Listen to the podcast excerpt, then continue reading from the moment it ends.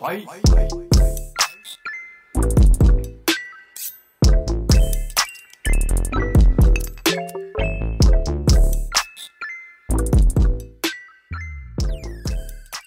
You probably have the same problem that I have when I'm recording gameplay, which is that like I just don't know what to say.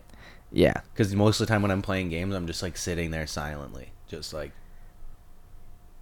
Exactly. You know, like, and so like when I'm tasked to make a video entertaining for other people, I just say a lot of pointless shit. Like I just throw a lot at the wall and none of it ends up sticking. Exactly. Because it's like when it is like a part of the game that's like intense, too much of my attention is in the game and me trying to like do well that I'm not commenting. Yeah, you haven't developed or adding that anything. Skill set of... Yeah. And then it's the downtime. Yeah, there's nothing to bounce off of or no one to reflect or like audience or anything to see what hits or what's like worth carrying on about, you know? Right. And so it's like I'll either go off on something and it'll be like, that was weird and stupid. Super or stupid. I'll just throw like 8 different things and it'll sound crazy. Yeah. Just like talking about different shit and you're like, what the fuck? Yeah, like this isn't coherent or enjoyable. Yeah, it really makes you understand the idea that we outsource our sanity. Oh yeah, because you're like, oh, when I have to do shit by myself, I'm fucking nuts. None of this makes any sense. This is episode 8 of the Checkpoint podcast. I'm Tyler. That's Matt. I'm Matt. That's Matt. You can't see where I'm pointing, but I'm pointing at Matt. He's not. He's lying to you. Now, which one of us is lying? You still they'll never know. Nobody will ever know, but I know deep down in my heart that I can tell that I am telling the truth. That I can tell the truth is what I almost just said. You can't lift that up. It's so heavy. Oh yeah, that's a lot. I counted my manga the other day and it's like 112 now. I have 112 volumes of manga. I started the year with 0. Yeah, it grew fast. Now you have, well, Demon Slayer's complete. Yeah, that's nice. And I'm only missing the 3rd box set of Bleach, which is cool. And that's so huge. So I mean, just having the first 2. Like that. Yeah, it's nuts. I got also, which I'm really excited about. I got Tite Kubo, who's the author of Bleach. I got his first manga that he ever had published. Up there, it's called Zombie Powder. It's on the other side of the Tokyo Ghoul. It's kind of hiding. It's nothing spectacular, but it's just cool to have like that piece of like manga history from one of my favorite authors, I guess, you know. Yeah, I got it on eBay. I don't know if I said that already, but and it's always cool to see where they came from, you know, how they grow, what things they they're so old. They're both, or one of them's a first printing from 2006. The other one's a second printing from 2006. Damn. Yeah. That's pretty cool. But it's good. I'm reading Berserk as well. That shit's fucking killer. The action in that is insane. It's just so brutal, so gory, so intense. I'm fucking with it. It's really cool to have it on the deluxe edition too, because like the pages are so big, you know. And it's not like they cram more into the page to make the book thinner. Each volume is, I feel like, the same size, like thickness wise. They just blow up the pages, you know, and so it just, the art is way more fleshed out. It feels like, you know, you can like see it way better. Appreciate the detail. Yeah, and so I'm like really digging just like kind of like sitting there and like you were saying, I think on the last podcast, of just like sitting there taking my time and just like staring at each page, you know, just each panel, just being like, what is going on, like in the background, and like, you know, what is this trying to convey? And it's gorgeous. It's a gorgeous book. Love it. Taking a break on Demon Slayer. I'm on 19 now, so I've got 5 left, and I can't bring myself to finish it yet. I'm like I'm in the middle of the last fight, like the last set of fights, I guess I should say, and I can't. Yeah, I just don't want it to be over. I feel like we should do a Demon Slayer spoiler cast where we both like read through the whole series and then like just do a whole podcast about it. I think that'd be fun. We should aim for that. Yeah. I mean, I have them all, so it's not like it'll be difficult, you know, to like procure them. It's not like we got to find them. which is nice. That's true. That was hard to do the first time. Yeah, you spent a lot of time. A lot of time. And then it was just over. And then I'm like, oh, fuck. What do I do now? It's kind of wild how shit like that works, you know? Like, I spent literally a lot of time, like, calling local comic shops, being like, do you have manga? Yes. Do you have Demon Slayer? No, definitely don't. Fuck. And then driving down to South Seattle, like, every week or twice a week to see if they got any new shipments. I don't know why I didn't just call. And you know how much it pisses me off now that I bought the Bleach set, and now I have the discount at Kinokuniya when I could have had it from the first day and saved so much more money on manga. Like, that's $1 per manga, 100 volumes. That's $100. That's 10 volumes of manga right there. Damn. Yeah. Maybe even more. Yeah. With your savings. Yeah, and then another volume on top of that. That's nuts. But whatever. You live and you learn. What have you been reading? Have you been reading anything? Yeah, I started Chainsaw Man. Oh, yeah. Shit's good, isn't it? Oh, my God. It's fantastic. Just like you're talking about, appreciating the art of it and stuff. Oh, yeah. It's gorgeous. Gorgeous art. And the... just the story is so funny. I mean, the story's funny and just, like, really enjoyable character. Like, not to spoil it, but just, like, that whole dog thing. Like, there was just that, like, sense of freedom and then just rip it away. Yeah. Which, like, him and that, like, he's under debt and then he is again in servitude. Like, there isn't an escape, but... Yeah, and it feels less like servitude because they seem somewhat nicer to him at first, you know, like, or at least like some people there seem somewhat nicer to him. He gets much better treatment, for sure. Yeah, than the mob or whatever the fuck, but he's still a slave to a system, you know? And it's such an interesting, like, commentary on how you'd be somewhat willing to even be a slave as long as you're, like, treated nicely, you know? Like, he hated it. Uh-huh. When he was, like, enslaved to the mob, and now he's just kind of like, well, this girl's cute, and they're nice to me, and okay. No, yeah, choosing your demon, 100%. Yeah. Like, even in the sense of him merging, choosing to take the heart, you know? Yeah, yeah, that was, and I love the simplicity of just, like, he just wants to touch a titty. You know? Like, what a motivating force, you know what I'm saying? I mean, if I had not been physically hugged by a woman and I was that age, fuck yeah, I would. You'd just be like, oh, I gotta touch a titty. That's how incels are made, you know? Let's just be glad we're harnessing him to more productive things. I think if we could do that with real incels. We probably could. We'd just have to acknowledge that there's a problem. I think we are. I just don't know if we're addressing symptoms or causes, you know? Well, I think the problem that we're acknowledging is that I thought we were going to be able to get into this, just games and shit. I think the problem is that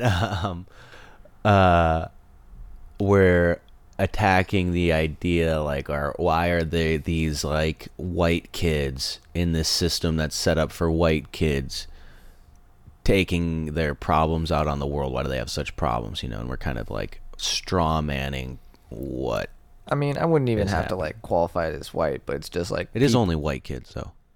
Name one black school shooter. Name one Mexican school shooter. What about that Asian guy? That's not important. I just mean, I think it comes from people who feel like they're entitled to greater results because they've been told they should have greater results, and their resentment coming from not getting that, what they feel was promised to them, you know? Yeah. And it's like, how do we attack that? Because from both angles, like, they need to change, like, obviously how they view the world in perspective of what... Which I guess it would make sense why it does seem to be a higher propensity of, like, white kids that do seem to be lashing out at the system, because this system in some ways, many ways, was inherently...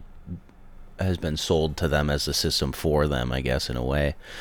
And they're not reaping any benefits of it. They're not getting laid. They don't have any friends. They don't have any, you know. And it's like, well... Exactly. And the resentment from them thinking they're entitled to those things. Right, which you're not. And it's, yeah, exactly. Nobody is. Nobody's entitled to anybody else's affection. Nobody is entitled to anybody else's attention, you know? Yeah. You have to earn that. Yeah. Well, you should just tell these young men that, like, deciding your happiness being in someone else's control is going to be a dead end. Like, you're never going to be happy. And so you saying you're going to be happy when you achieve, like, dating someone or being in a relationship or a job or an amount of money, like, that external thing, you're never going to win. Like, you just won't be happy with that choice. And why would you do that? Now you get to choose to be happy if it's from inside. I mean, I'm never happy, so I'm sure it would feel nice, but... I mean, like, people, I feel like, focus on what happens to them too much and not...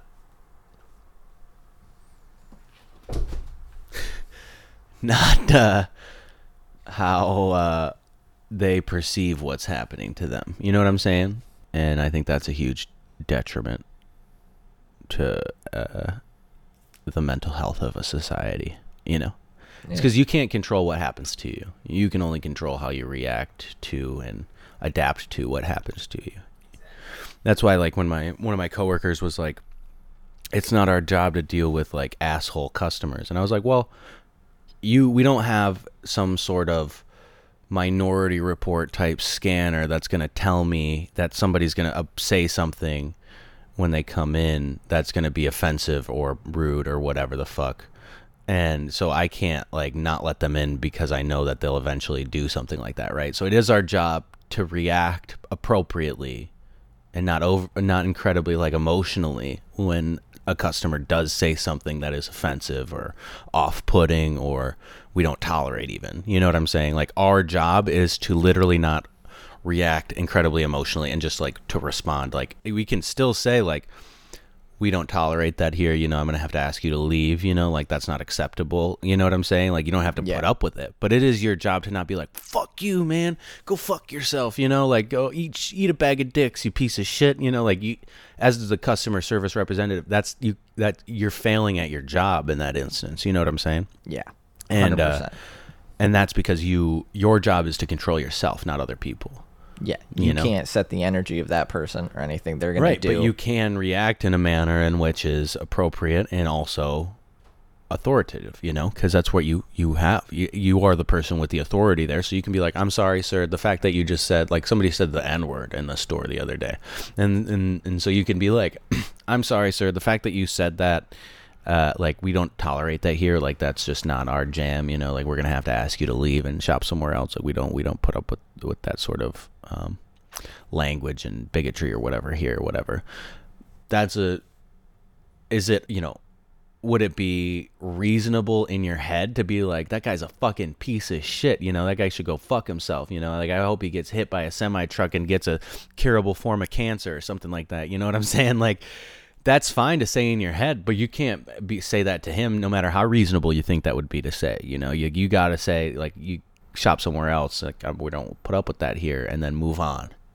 Yeah, especially with a lot of those situations, it's someone wanting attention or, you know, lashing out for a sense of control. And anytime you raise to meet them, in a lot of senses, they've already won. They've already gotten what they've wanted out of that interaction. Yeah. And, you know, we have options not to do that.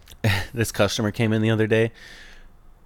It threw me off because at the glass, when you walk in, he said to me, you're always throwing me off. Some days you're dressed like this or whatever, and then other days you're here in a dress and makeup or whatever. And I was like, that's not me. Well, definitely not me, but I can see you're certainly thrown off. And he walked into the shop, and it was my trans coworker Jack that was working behind the counter, who was obviously who he was talking about, and he said the same thing to Jack, and I was like, bro, nobody cares. Nobody cares that you're inept, you know, and you can't think. It's okay that people wear dresses, even if they are masculine presenting, or it's okay if they wear a suit and tie, even if they're feminine presenting. You know what I'm saying? It doesn't fucking matter. I could give a shit. Why do you give a shit? And, like, what a weird thing to say. Like, yeah, to, like, what a personal view on other people. Like, we don't share a lot of our internal views with the public, you know, for... yeah. Equate reasons, and we're like, oh yeah, some things we shouldn't share or talk about, but your opinion on how someone dresses, not one of those things that you keep to yourself necessarily need to share, except if it's a positive thing, because guess what, they're not dressing for you, they're dressing for them. So You know, because then do I get a comment on your appearance? Do you get a comment? And I got to be like, cool, you should dress sexier because you're not dressing sexy enough to actually come in. You should come back when you're. I want nipples. More exactly. Show me your nipples. They'd be like, no, that's absurd. I would never. And it's like, oh, but you think, yeah, they went old British lady right there. I heard some southernness in there. I don't know. I don't. My talented vocal. Range? Yeah, please don't try to be a voice actor. Well, I try to be a lot of things, but I'm sure I will not become a voice actor. That's fair enough. I won't be calling you Troy Baker anytime soon. No, just Daddy. What? No, probably won't call you that either. I'm the dominant one in this relationship. That's what bottoms say. What have you been playing this week? A little bit of everything. I played Psychonauts 2, started that up. I'm probably 2 hours in. It's fun. You sat there and watched me play a little bit of it, not really doing anything in the game really, but it's fun. I just really got through the first sort of labyrinth experience or whatever in Dr. Labato's mind. It's a cool world. The art style is really unique, and I like how it's like somewhat claymation sort of looking, but also, I don't know, it looks really polished, you know, and really, really beautiful. And a lot of the effects are super cool, and I just like the idea behind it, and that you're part of the Psychonauts, which are like these mental explorers or whatever that like help save the world through like going into people's minds, I guess, and like fixing their ailments, and seeing how they put like, you know, there's like sensors that like will try to stamp out unwanted thoughts or thoughts that shouldn't be there. So that's what you got to fight when you're in somebody's mind. Or there's guilt, you know, you fight this guilt monster, you know, that like slows things down and like makes it hard to do things, which is, you know, like they incorporate these emotions and these mental states into the sort of things that attack you or that you have to fight in when you're in somebody else's mind. And it's super interesting. Like there's regrets and stuff like that. And like those are like really like they drop anvils on you and shit like that. Like they're just like flying through the sky and they drop anvils on you and shit like that. It's just super cool. And so that's really interesting. I played a little bit of 12 minutes, probably played about 12 minutes of 12 minutes. And, no, I probably played like 30 or 40 minutes of it. But that one's interesting. I still don't know how I feel about it quite yet. It's kind of all over the place. Did I play anything else? Oh, Quake. I played in one match of Quake and didn't even finish it because it was just kind of laggy, and I was just kind of going all over the place, so it wasn't the most fun. I think that was it, though. What about you? I've just been playing Cyberpunk this week. So they came out with that I know. DLC. You're just jealous because you can't play it. It's okay. That's what you said last week, and it's not true. It's still true. But there's so many games that I want to play that I don't play. Not being able to play Cyberpunk doesn't bug me. No, I've been really enjoying it. Really appreciating the level design. I would assume you enjoyed it. You've been playing it for 5 months. Yeah, I've been really enjoying the level design. The first couple playthroughs I went, you have like an operating system, and I only had the hacking one, so I could hack all the stuff. And this playthrough, I do not have it, and it distinctly changes how I have to approach a lot of the problems in the game. And it was cool, like features I didn't even know in the game. Like, can you not hack into anything now, or is it just like less hacking features?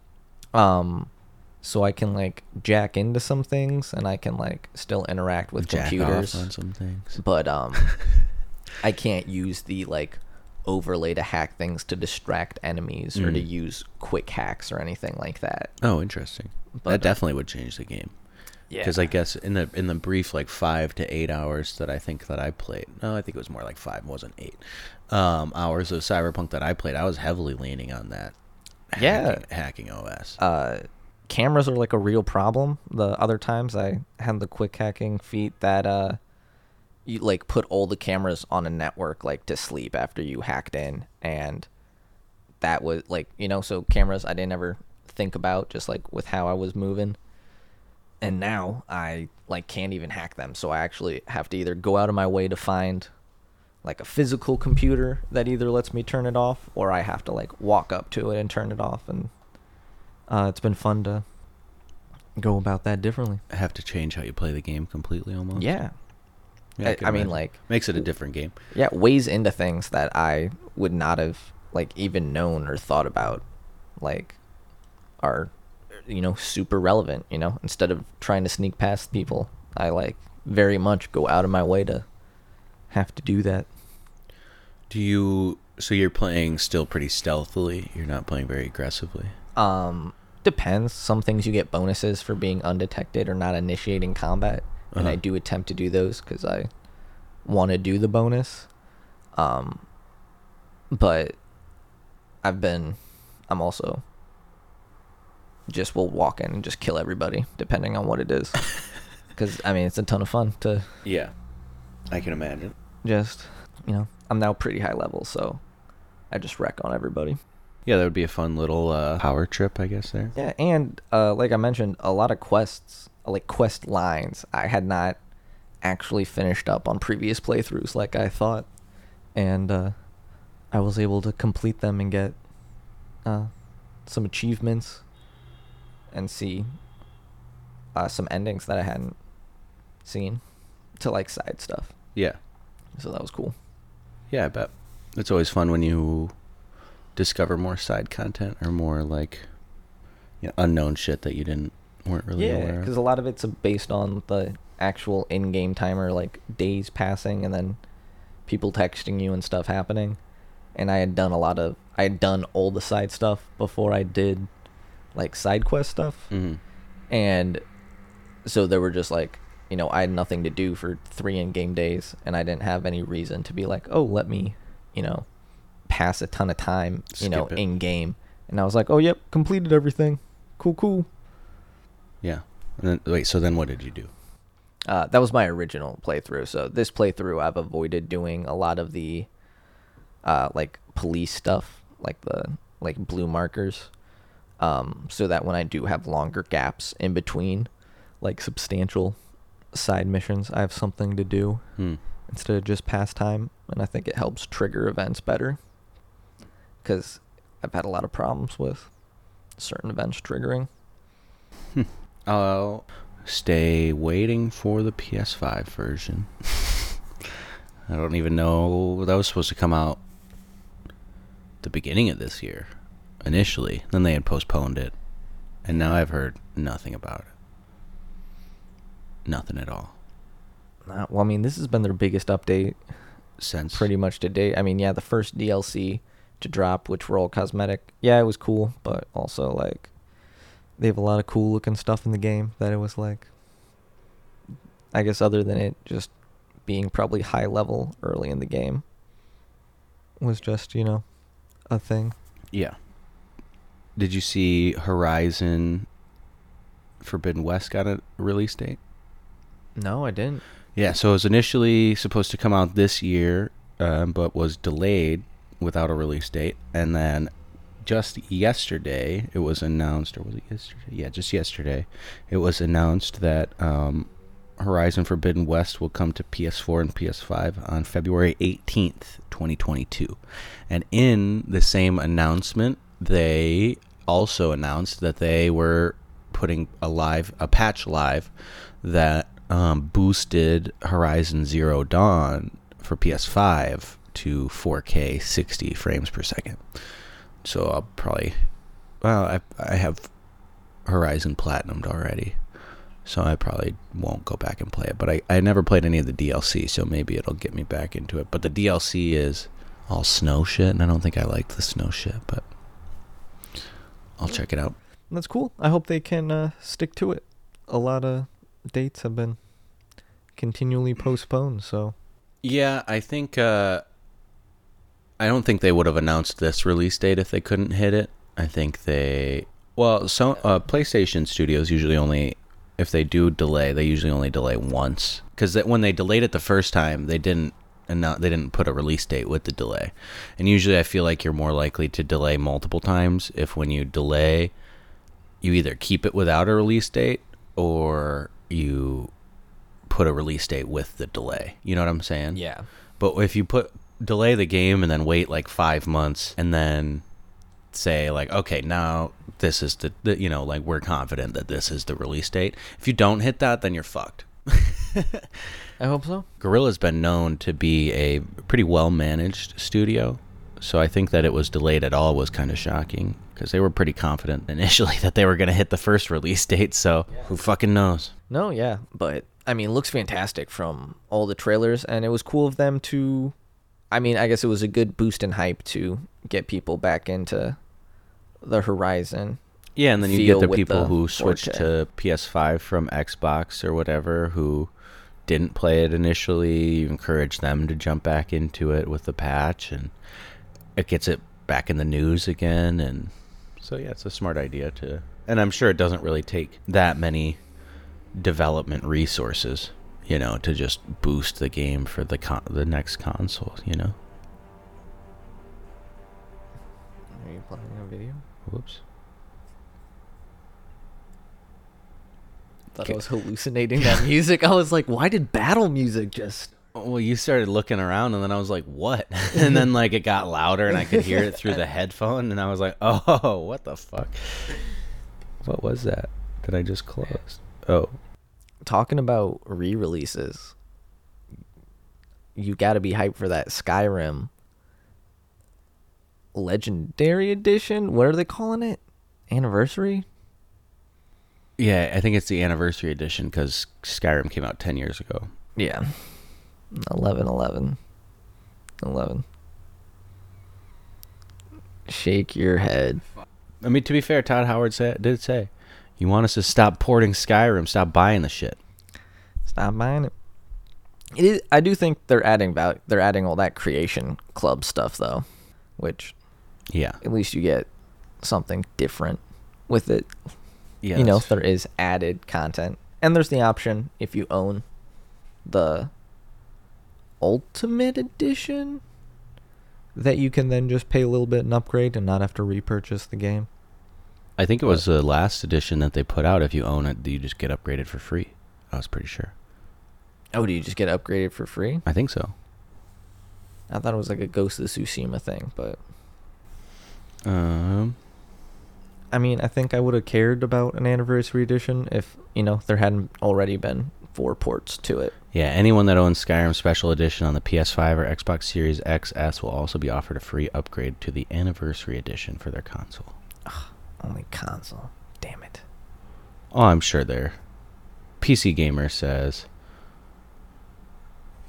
The new edition will...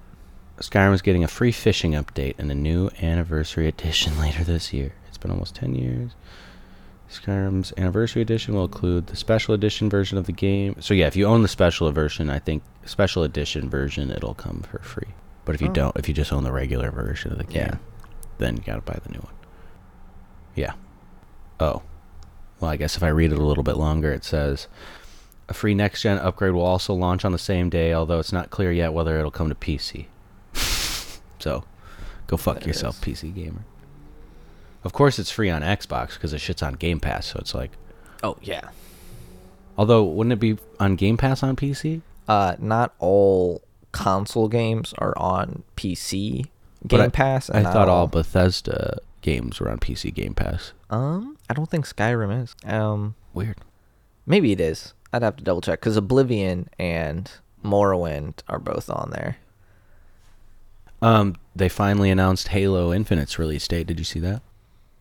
No, I just saw that they weren't. It was launching without co-op and without the Forge. Yeah, which is disappointing. Although it's not just co-op, it's just co-op campaign. Sorry, split screen co-op campaign. Oh, it's just split-screen co-op campaign? Yeah. Oh. So you can still... Multiplayer, like, not local, but... Yeah. Internet. So I don't know what the big hubbub was. I saw somebody post on... Split screen is cool. I would think we should be more couch co-op. Split screen is cool, and it's nice that they're not like not adding it in, right? But it's not detrimental to the game to not have split screen when 98% of games that release today don't have split screen co-op.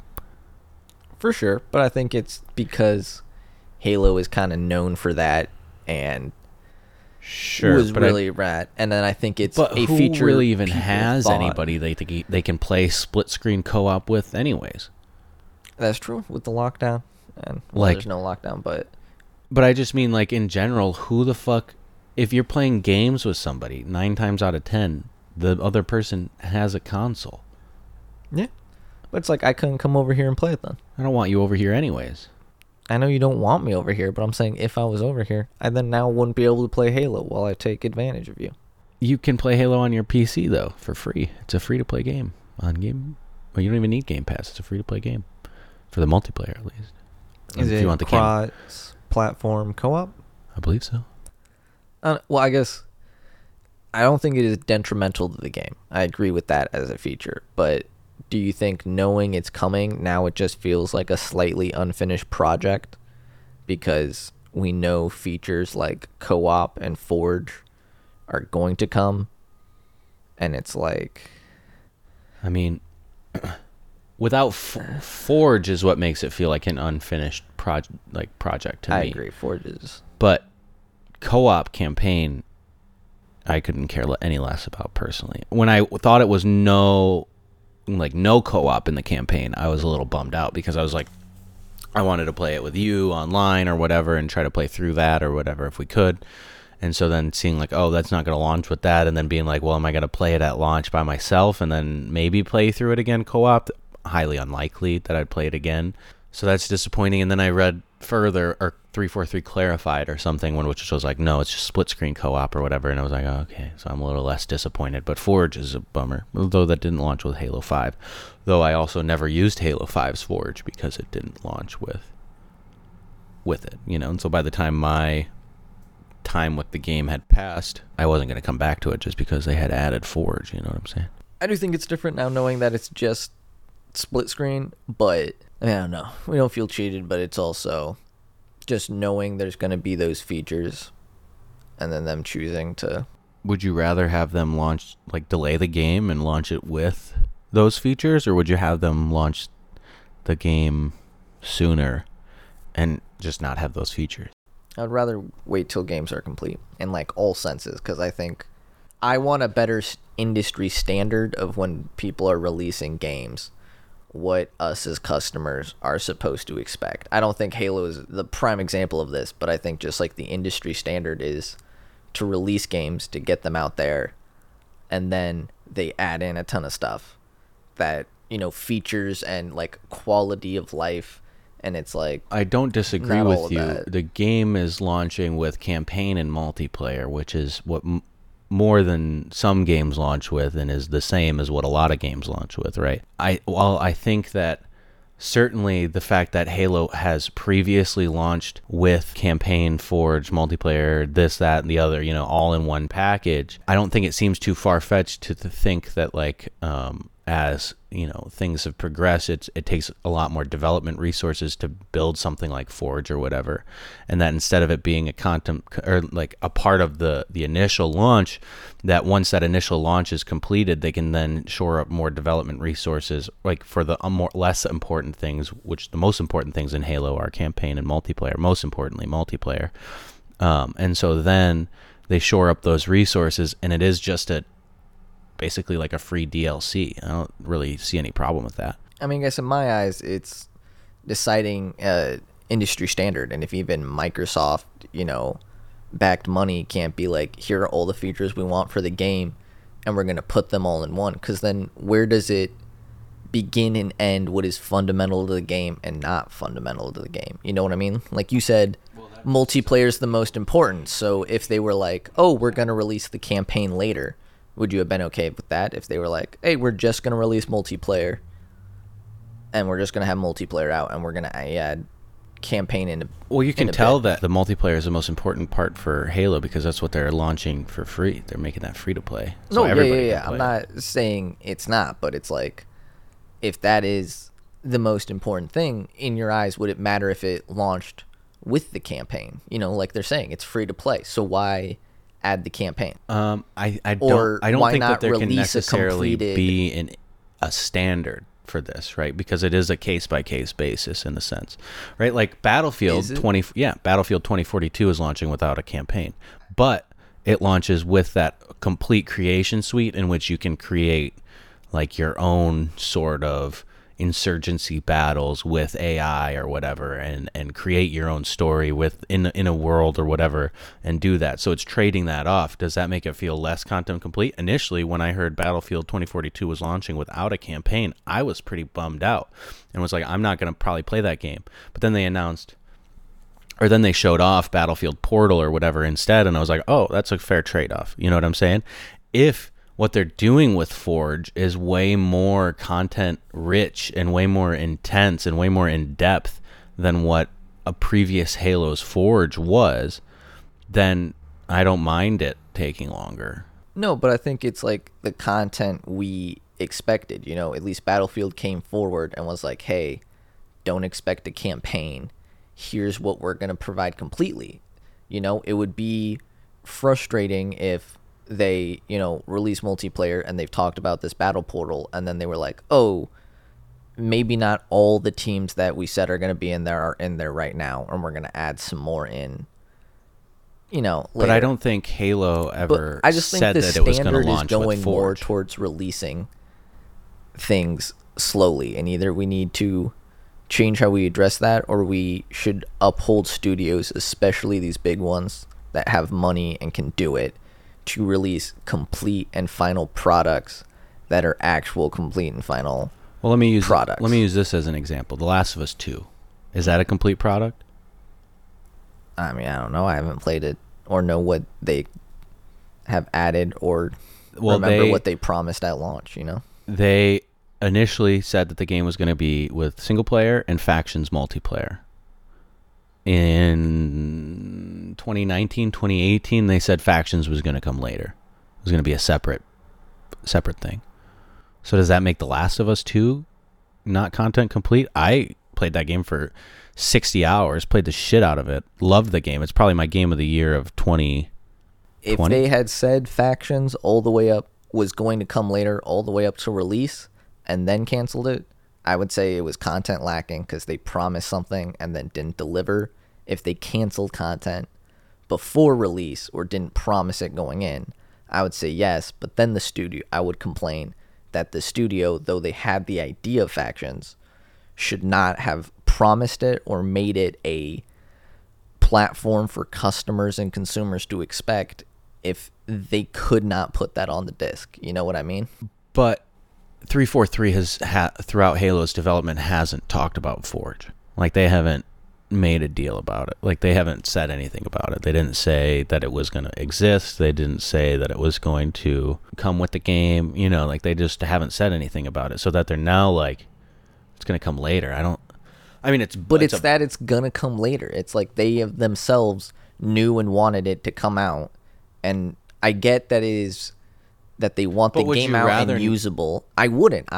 Because the standard, not for us to have access. But what standard? It's completely different from like a Cyberpunk or like a Destiny where the games come out and they're just not good games, and then they take 6 months to fix the game to make it a good game. No, but that's the ultimate failure of it. But we get by because we continue to make excuses of like, Forge isn't like necessary for the game, so it's cool that it doesn't come out. And then we keep bumping it down the line and saying... But if the campaign and the multiplayer are better than any campaign and multiplayer that come out all year, does it matter that Forge is taking a little bit a longer time? It does for what I think the industry should set when we expect a released product.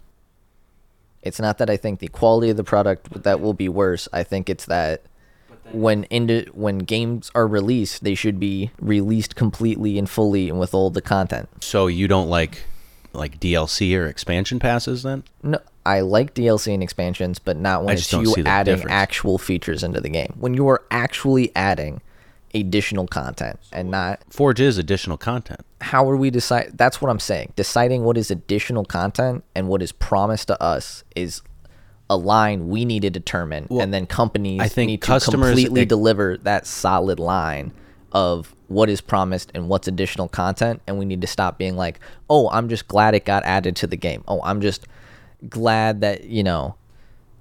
I guess I'm failing to see what you're saying, because to me, I would just... If Forge is currently taking development resources away from, say, multiplayer and single player, and they're like, okay, if we prioritize these two right now, and people want Halo this year, because people are upset that Halo didn't come out last year, and so what we can do is we can deliver a really good campaign and a really good multiplayer experience if we just take some development resources away from Forge, which... is a cool part of the game, don't get me wrong, but it's not the je ne sais quoi of Halo, right? No, I'm not saying that. No, I know you're not saying that. I'm just saying, like, for this scenario, right? So you take the development resources, you're like, okay, if I do this and prioritize these two, we can get these two experiences out this year. They must have some data that shows how many people play Forge and how important Forge is, you know what I'm saying? And so, like, that they're like, okay, this is something that can wait, and then we can put more development resources than we had, instead of releasing two great experiences and one mid experience because we didn't put enough resources into it, and we just felt like we had to get it out. I would much rather than be like, well, this is a sort of like, you know, an expansion that you get in 3 months that is free that we just give to you. It's an update. You download it and you can then play Forge. I think if the campaign is bad and the multiplayer is bad and everything is bad about the game, and then they're like, well, we had cut all this and now we're going to add this back into the game because we're still developing it and we wanted to get, you know, we wanted to just get the game out, then I understand, like, the standards and what you're talking about like the game's not complete and the game is in poor condition, but they just wanted to rush it out and get it out so people could play it anyways. I'm not saying the game's going to be in poor condition, but you don't I didn't say that you were saying that. I'm just saying I think that that's like a comparable, like, we need to set an industry standard, like a Cyberpunk shouldn't come out, or like, I won't even use Cyberpunk because it's such a hot topic and flamed example, but like an Anthem will come out and it's, you know, missing features that were promised, you know, at E3 and were talked about in the game, and then even after the game release they're talking about fixing the game, they're talking about like rebooting the game, and then they just don't, right? Like, that's bad practice. That is like the grand mal example of like what not to do, you know, like what the industry practices we should be avoiding, right? But I think it's significantly different when you're releasing a content complete campaign and a content complete multiplayer, but you're not releasing a non-content complete Forge because it's going to be of middling quality. And so you wait and you delay that piece of content and then you release it with full. I get what you're saying, and I don't disagree with that, but do you think there's a habit in the industry of releasing stuff and then adding, like, saying they set a release date, they don't make it, and then they're like, oh, for us to get it to the next release date, we're gonna remove content we were thinking of adding, or we're gonna add but this stuff later. I think that's literally every game that's ever been developed ever. I don't think so. What do you mean? You don't think that every game has these? Every is such a big word, and I mean it 100%. I mean it. You don't think every single game that's ever developed has ever been developed has had grandiose ideas of features that it wanted to have at release, but it was like, in order for us to release the game at launch, we have to take out these features? Yes, but your job through the entire process of making the game is taking the idea, story, and execution and putting it into a playable format. Like, right, that's but then you literally understand your job. That some things that you imagined are impossible. Yes, I just don't like the habit of games releasing and then we have to add content back into it, and it's back into it, you know what I mean? And it's like, yeah, every game imagines way more stuff than is always usable, but like, that's your job. Every movie starts off with way more and you cut it down and you edit it, and wouldn't you be, well, so then, like, is every Marvel movie then wrong for its trailers having scenes in them that aren't even in the movie because they actively film scenes for trailers that, you know, divert what you think will happen in the movie? Yes, 100%. I think using trailer studios where they export it out and then they just give a ton of footage for people to play up stuff, to upplay hype, but isn't actually delivering a meaningful idea of the content is horrible. Like, how many times do you watch a trailer and it's like you've seen the whole movie and you don't need to watch it? I don't think that's good for... No, but I mean, the industry at all. Yeah, and especially adding content that's not going to be in it.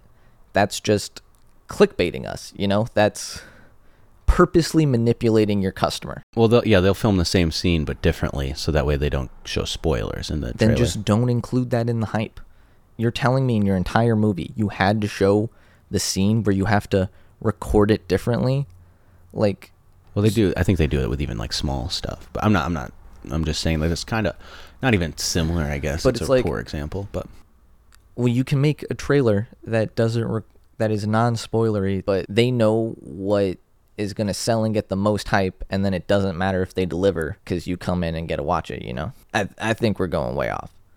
I just whether Halo is the perfect example of it or not, I think the industry has a habit of games not being, I mean, I don't want to say complete, but like overpromise. Like, we have these really long hype cycles that start with all this stuff and then we have to backtrack. Like, I think the communication to the customer should just be more transparent, and the information should only be given when it's way more solid. You know what I mean? Like, see, that's where I think I agree with you, and I think Halo of not being that is a poor example, because that's kind of what they're doing.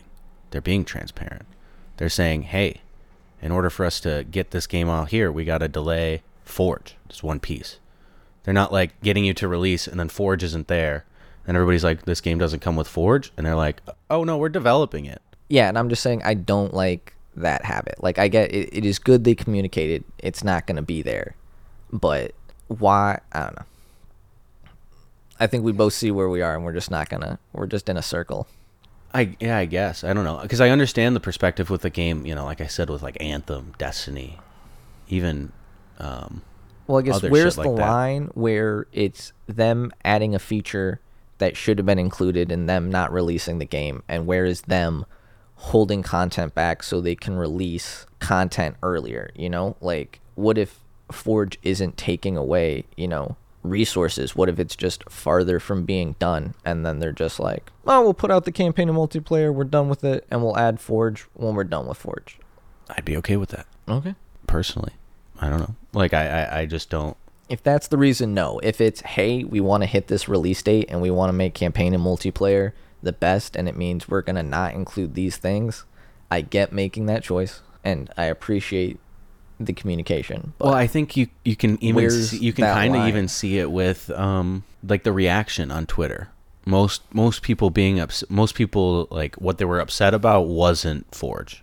I didn't really even see people talk about Forge at all. It was all just co-op, which I think that is even maybe a bigger issue than Forge, because that is a part of campaign. That is a feature of campaign. Yeah, it's something that made Halo pretty famous. Yeah, right.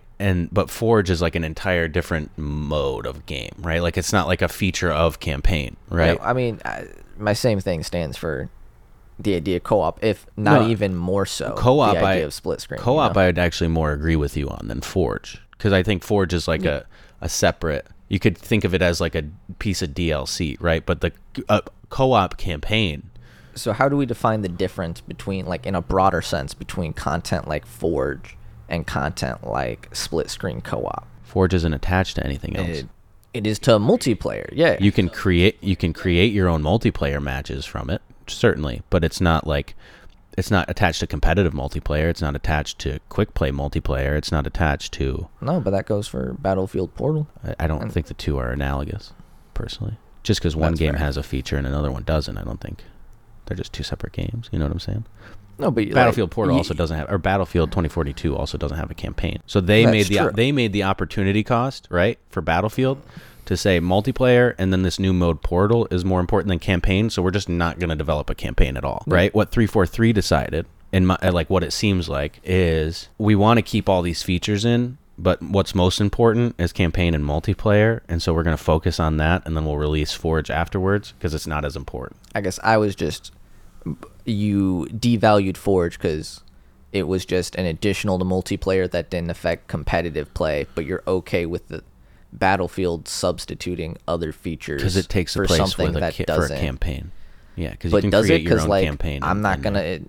You're not, but I will. But is it a campaign or is it just like, battles? Like, what is a campaign? We'll have to see, I mean, if I can create my own imaginative story that, like, I am a Russian occupied force in Afghanistan trying to get oil. You can do all the headcanon you want, but... Yeah, that's what I think is cool about Portal, is I think they're doing a different thing than your traditional, like... We wrote a narrative. We're giving it to you. Have fun with it. And you just think because that was just, Halo comes with a campaign, then Forge it. To be clear, value of that is less because you already have a campaign. I don't think Forge's value is less inherently. I think that 343 just did the opportunity cost and say that this is most important and we want to do this. I don't know if the decision will be good or bad. I just think it's. I'm personally somewhat indifferent to the Forge thing. The split screen co-op, I care a little bit more about, but like the Forge, I'm okay with it being specifically probably because I've already had to come to grips with the fact that like The Last of Us, I expected that to launch with multiplayer when it was announced just because they had it in the first game. And then halfway through development they said, factions will be a separate, thing. And so I had to come to grips with that and be like, well, personally, would I rather have them delay the campaign and factions just to be able to include factions with the campaign? Or would I rather be able to play the campaign and then when factions comes, it comes and it's like another game at that point? You know what I'm saying? And in my head, I was like, I would rather just play the campaign and then factions comes when it comes, and they don't have to focus on the campaign anymore. They don't have to put any development resources towards the campaign. It's all just focused on that, whatever that is. For sure. The habit though of overpromising to a consumer and then under-delivering and us being able to justify it is sometimes, knowingly so and sometimes not. I think us as consumers need to be better about saying what we want out of product, but it's really just driven by them wanting their money. Like Cyberpunk is not even Cyberpunk, but investors in those game studios want their money back, and they only get that when the game is sellable. And right now it is more, we're saying it's more valuable for us to get that product, even if it's shitty and with things we weren't expecting. No. Then if the campaign and the multiplayer are shit. No. For Halo. If it was an opportunity cost. I was trying to say in general. Anything else. Oh, I would agree with you. Something like Anthem or Destiny or whatever the fuck that launches and it's just kind of like a middling product and you're like, well, you could have taken 6 more months on this and made it better, or a year on this and made it better and probably made more money ultimately, but like you didn't. You chose to just release it half-baked and now it is where it is. Yeah, or things that sit in open beta for a really long time. Yeah. And don't move. That's also really annoying. Just like early access. Like, yeah. Why have you been in early access for 5 years? This isn't early. And it's like, I've paid money, to get access to this, to not have a functional game. Did you see about Fortnite? No. Which one about Fortnite? Oh, the new game mode? Bro. What mode do you think? Espionage? No. Even worse. Fortnite is getting a Martin Luther King experience. You're fucking with me. Explore a reimagined DC and listen to Dr. King's historic speech and more. This is 100% real from IGN. Epic Games and Time Studios have teamed up to create Fortnite March Through Time, an all-new experience that pays homage to the life and achievements of Nobel Peace Prize recipient and civil rights activist Martin Luther King Jr. We gotta take a bathroom break. This article made Matt have to shit. All right, we're back. Matt had to pee. Then we decided to smoke a joint. So Fortnite is bringing back Martin Luther King, baby. What do you think? Bring back. So it's like an interactive exhibit, Martin Luther King based. Yeah, so developed by members of the Fortnite community and available as of today, the experience allows players to witness Dr. Martin Luther King's full I Have a Dream speech in-game, Details of the game mode were shared on the PlayStation blog, which states that players taking part in the experience will travel to a reimagined Washington, D.C., at the Lincoln Memorial and the U.S. National Mall, where Dr. King originally gave his speech in 1963. The experience also includes museum-inspired points of interest in mini-quests that players can undertake alongside one another. Those who fully complete the March Through Time experience will gain access to an in-game reward in the form of a DC-63 spray for their lockers. Okay, so I think it's cool that we are trying to use the platform of Fortnite for something other than gaming, like well, that's Ubisoft what they have been doing, right? Also, yeah, I also thought the concerts and shit were really cool with Travis Scott and Ariana Grande and Marshmello. Can't forget about Marshmello. I forgot. Marshmello was the first one. I can't believe I forgot about Marshmello. That's embarrassing. How could I? You should be embarrassed. Who's Marshmello? You don't know who Marshmello is? No, I don't. I probably maybe know one of their songs that's popular, but off the top, it's not important. The thing about educational stuff like this is... Well, this is Marshmello's most popular song. Skip to, like, the chorus. I'm not going to know it off the opening.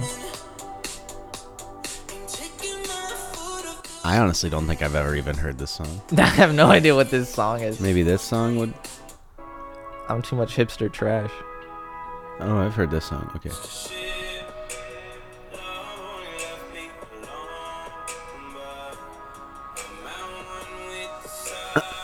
Wait.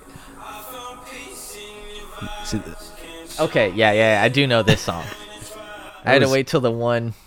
But the thing about educational, like taking it to different platforms with like video games, is it really depends if people are actually absorbing and learning, right? Like you could do a really great like tribute and impactful statement with Martin Luther King and the chance to experience it in a really different way, especially when it wasn't as far away long ago as we think, and we have these really big gaps, you know, between our past. Isn't that insane how, because of the exponential growth and how technology has, like, you know, expanded, it feels like 1963 was 100 years ago? Yeah, it's crazy. Not even 50. No, more than 50. Wow, fuck. I'm in charge of inventory. All I do is count. No wonder we're off all the time. Jesus Christ! Yeah, that was a. Or maybe they just wanted to stop counting money. That's fair. It was a little under 60 years ago. Yeah, 60. I forgot. I forget we're in 2020s, not 2010s. I know. How terrifying. Also, another reason why it's gone by so fast. Why it seems like forever and a day since 1963. But, you can. So you could do something really cool with it. I just feel like. You also are drawing a line of making all things like gamer-fied and stuff, and it's like maybe the best way to learn about it is quests is a little weird. Yeah, like what am I supposed to like? Am I experiencing racism through it, or just like looking? Could you imagine? But, like, it's like you just getting beat by cops. Yeah. No. Like, what the fuck? Who thought this was a good idea? So it really depends how you walk that line. Because it also is like, is this the best way for people to experience and think about this? Like the speech, yes. It would have been cooler if you did it on like Martin Luther King Day and it was a timed thing and you had another like if you're playing global Fortnite, event you're uniting just, like, there. And it's supposed, yeah, exactly. Like, what better to show and represent what Martin Luther King was looking for than all these people across all the world coming together and experiencing this and being like, this is what we are working towards. And then at the end of the speech, he just goes 3, 2, 1, and everybody launches into battle royale. And then they fight. Everybody just kills each other on the Lincoln Memorial. And it's alternate history. Purge anarchy. And everybody's just like, wait, what? Purge election year. Yeah. Yeah, that's kind of how I feel about it. It feels like a weird time, and it feels like... Like why? It could be... Are you losing relevance? The thing about Fortnite is it's memeable, right? Like, that's what has really kept up its popularity. And, like, the skins and stuff is it's, like, memeable. Like, they have dances, like...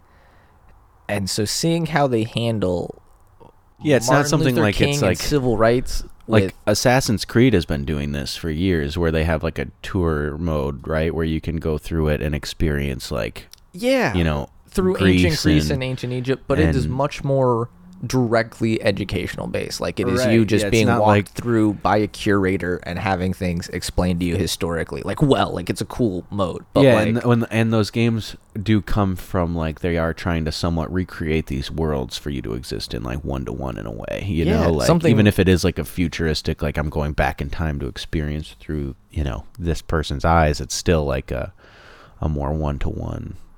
Yeah, and world. Fortnite doesn't. Fortnite's world is completely fictionalized. Yeah, but it doesn't like scream like it's going to be a great like, hey, let's honor Martin Luther King. 11-year-olds settle down for a moment and discuss. Like it's cool. Like it is a great way. Like using Fortnite for that, I think, is a really good idea. Yeah. I like Fortnite being more than a game just because it is so popular, and it's cool to see gaming in those communities be bigger than just battle royale. You know, something you couldn't do with Warzone or PUBG, is something you can do with Fortnite. That's really cool. Martin Luther King, though? Like... Yeah, doesn't really make much sense. Yeah, it's such an odd moment. What other historical figure do you think they should have used? Like, what would have been... Like, what topic? Better? Like, how to address civil rights? Like, no, I think, like, Martin Luther King would have been a good one, but again, I would have thought the unifying community thing of them populating the mall and having like witnessing him do like and having that real-time speech and being like, whoa, that's what. Instead I think it's just playing a video of the speech. Really? Yeah, you just like, log in, you watch the speech, and then you play some quests. What are those quests? No. Or you could have done the March to Selma. Like everybody's just walking together, like you're not killing each other. But you could have been jumping up and flying your boards and stuff, but just like I always think it's really cool to see, like, in those games, those really big community events where you have, like, these untouchable numbers and, like, things we clearly could not have done or without this globalization and internet. And it's cool to see that visualized in a sense we don't always. Because, like, Twitch is cool, but it's really hard to visualize what 112,000 people watching something looks like, It's way different to see thousands of people logged in, to have your game crashed and, different impactful moments. And I think those are cool, and we should use them more in gaming. Yeah, I just don't know that Martin Luther King and... I don't know if Martin Luther King in Fortnite was the best call. Yeah, I don't know. Like... And it's not even like Martin Luther King in Fortnite, it's just playing the video. Yeah, they didn't even give him a skin. I guess that's good. You should not... Well, you should probably not. People just walking around. That was definitely a meeting at Epic where someone was like, make a skin. And then everyone was like, wait a second. The memes of us sniping Martin Luther King. I saw that on Twitter, too. Somebody was like, I don't know how I'm going to feel if I'm going to have to snipe Martin Luther King. That's kind of fucked up. And I was like, shit. What the fuck? Interesting story. So cool... branch out. We'll see how it goes. Not sure how the landing will be. And also, like, the particular audience. But again, I am not that demographic that Fortnite is super aiming at. So I would have figured you are number one Fortnite player, Matt Drobot. No, dude, only Genshin Impact for me. Have you played that? No, I haven't, but I know it's a gacha game, so. It's a what? A gacha, like one of those, like gambling. Oh, yeah, because it's free to play. Yeah. And it's from China. And you get boxes, just looking for my waifu. Well, everybody could use a little box every now and again, you know what I'm saying? Have you played Saints Row? Yeah. Love Saints Row. They just announced a reboot. I know. I got mixed emotions because... Why? Because they're doing a real reboot where you don't get, like, Johnny Gat and shit? Or, like, what? Yeah, well, I don't know where they're going to take it because it kind of ended with you being, like, master of... hell. Well, and so, like, of the universe. And so it's like, they're doing a reboot in a way that, like, you're just like trying to go back to more. They're bringing it back to like Saints Row 3 level of insanity. I think at least that was a sweet spot. Yeah, where it's like it wasn't a GTA clone.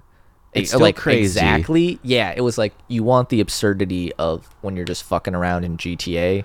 but that's like the whole experience. Yeah, and so the point is like instead of like you're taking over like hell and like the world or whatever, you're just going back to like you're taking over like a town, like a city, and like inspired like southwestern United States, you know. Cool. I'm hyped. I really enjoyed Saints 2 and Saints 3 a ton. So, yeah. I depending how they do it, yeah, because it kind of got out of hand and overly ridiculous. But I don't want them to lose their quirky and. Yeah, I do hope it stays right. Kind of insane, but also just yeah, like I don't know, going to superpowers realm was a little crazy. Yeah. Once you started getting superpowers, I was like, what the fuck? And you're the president of the United States. You're like, I don't know. I liked Saints Row 2 a lot. That was fun, but it was like too serious, you know, too much like GTA. Yeah, and that's where I think Saints 3 really shined. Yeah, I think that was the other sweet spot, and then they went a little too much. They were like, oh, people like crazy, and then they were like, oh, let's go even crazier. I really liked the story through Saints 2, though. There were some like damn moments that I had in gaming for the first time. Yeah, it was a good game. I'm excited to see what they do next. We almost started to talk about this earlier, but then we kind of shelved it. Outriders on Game Pass. Oh, what do you make of that news that like they still haven't made money yet? I mean, yeah, it kind of goes to what you say. Like a lot of those people are experiencing it through Game Pass, so I don't know how much they get like per play or what the deal is with Game Pass. Yeah, and I think that was great for them to have numbers so that people would play, but I'm not surprised most of the people experiencing it are doing it through Game Pass, and that's not going to be the most profitable. Yeah. It's interesting that they haven't even gotten like in the green yet, though.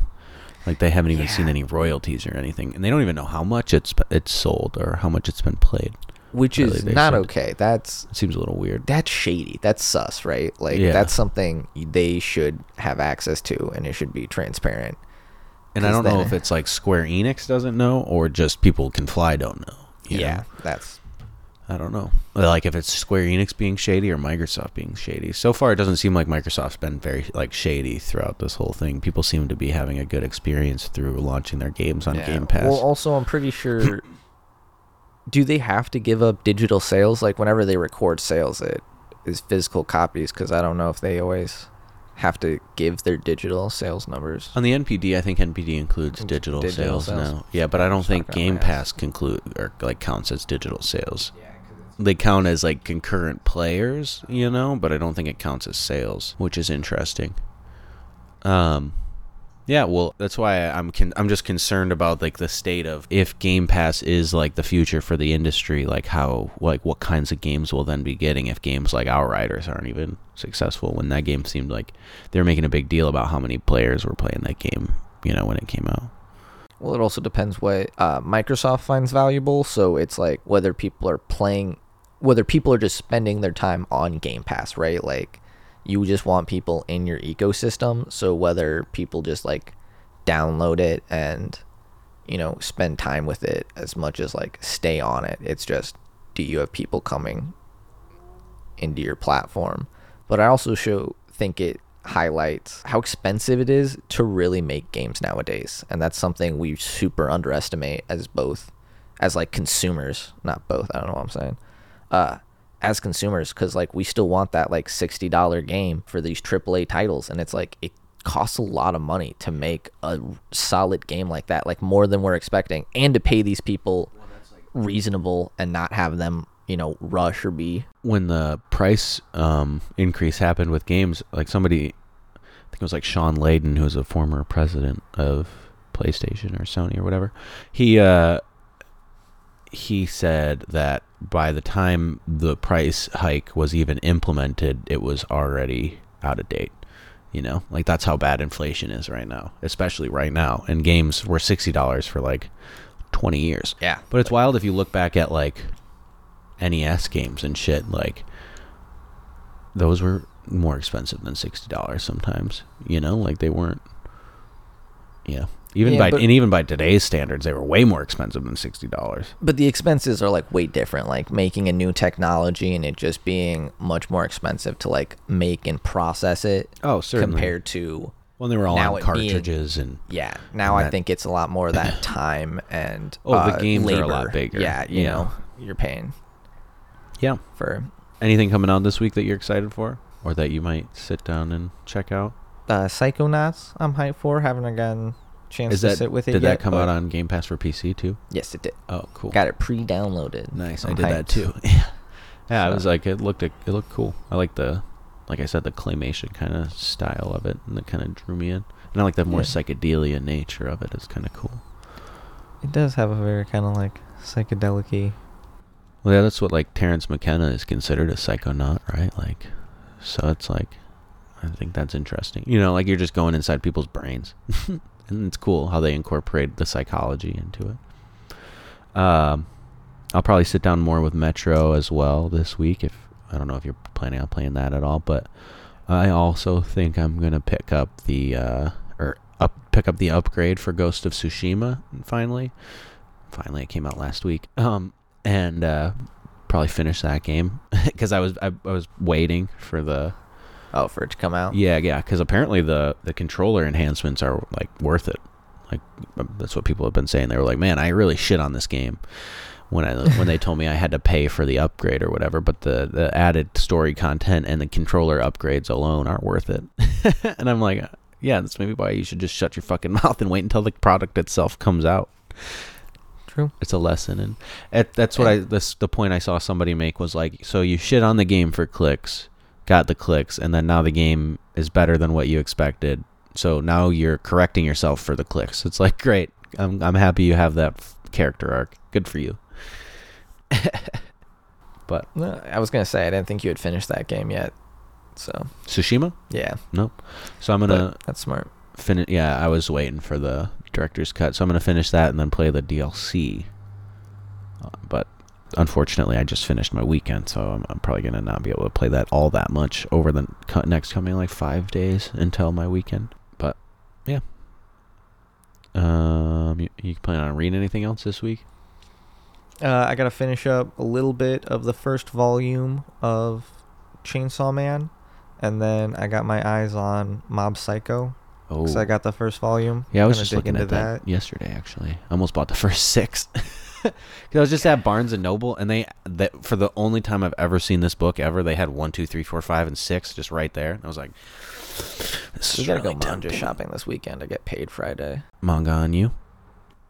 No, manga on you. You get fucking money back. That's true. I just get 10% off. It's like $1 off every manga. It's nice. Yeah, I don't get that.